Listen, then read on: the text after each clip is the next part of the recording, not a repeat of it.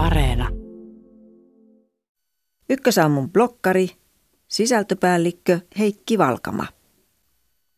Yhdysvaltalainen psykologi Robert Rosenthal teki maineikkaan tutkimuksensa jo 1960-luvulla. Tutkimusasetelman aluksi opettajille kerrottiin, että jotkut heidän oppilaistaan ovat erityisen lahjakkaita. Näissä oppilaissa olisi potentiaalisia älynlahjoja viljeltäväksi. Arvaat varmaan loput. Opettajat eivät tienneet, että oppilaat oli valikoitu satunnaisesti. Valitut oppilaat eivät olleet keskimäärin sen lahjakkaampia kuin toverinsa. He olivat tavallisia lapsia, mutta erona oli se, että opettajat saatiin uskomaan heidän olevan erityislahjakkuuksia. Ja kuten olettaa saattaa, erityislahjakkaiksi leimatut lapset pärjäsivät muita paremmin.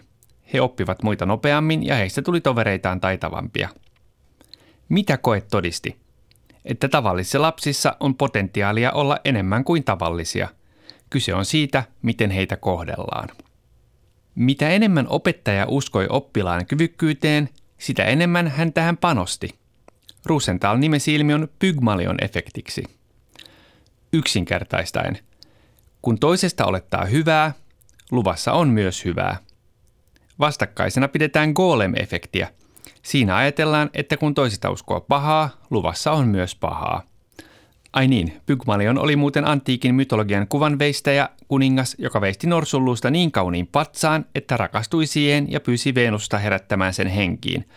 Golem taas oli ihmisten savesta luoma myyttinen hirviö juutalaisessa mytologiassa. Pygmalion ja Golem-efektissä on kyse vahvistusharhasta – Vahvistusharha tarkoittaa yksilön taipumusta etsiä ja havaita vain omia ennakkokäsityksiään tukevaa informaatiota. Olennaista on, että hyviä tuloksia ei saatu sillä, että lapsia kehuttiin lahjakkaiksi heidän itsensä kuullen. Lasten kehumisella päin naamaa, kun saattaa olla vastakkainen vaikutus. Tyhjänpäiväiset kehut eivät ole paras keino parantaa motivaatiota – kun lasta itseään kehuu lahjakkaaksi ja älykkääksi, hän saattaa laiskotella ja jättää vaivannäön sikseen, koska ajattelee, että kyllähän minä lahjakkaana pärjään. Liian helpolla ansaitut kehut ja liian matala rima saa pitämään myös riman matalalla. Yksinkertaistaen. Tutkimusten mukaan kannattaa mieluummin kehua lasta ahkerasta yrittämisestä ja työnteon hedelmistä kuin kehua häntä synnynnäiseksi lahjakkuudeksi. Aikuisten maailmassa ja työelämässäkin kehuminen on loistava keino saada esiin hyvää. Katteettomistakaan kehuista ei välttämättä ole paljon haittaa, mutta parhaimmillaan kehumalla ja kiittämällä voi parantaa työntekoa paljon. Jokaisessa työpaikassa, jossa olen tähän saakka ollut, ihmiset ovat keskimäärin valittaneet palautteen vähyyttä, ja itse ajattelen, että palautteella tarkoitetaan yleensä juuri kiitoksia ja kehuja. Saattaa kuulostaa imelältä self-helpiltä, mutta väitän, että työelämässä on tärkeää lähtökohtaisesti odottaa muita hyvää ja vahvistaa onnistumisia kehuilla. Kehuilla on taipumus toteuttaa itseään.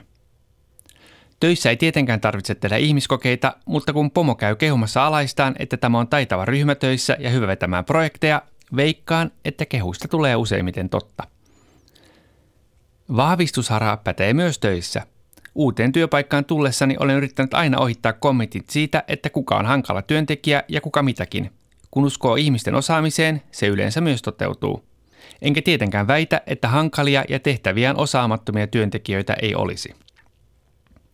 Mutta aikuisten kanssa on sama kuin lasten kanssa.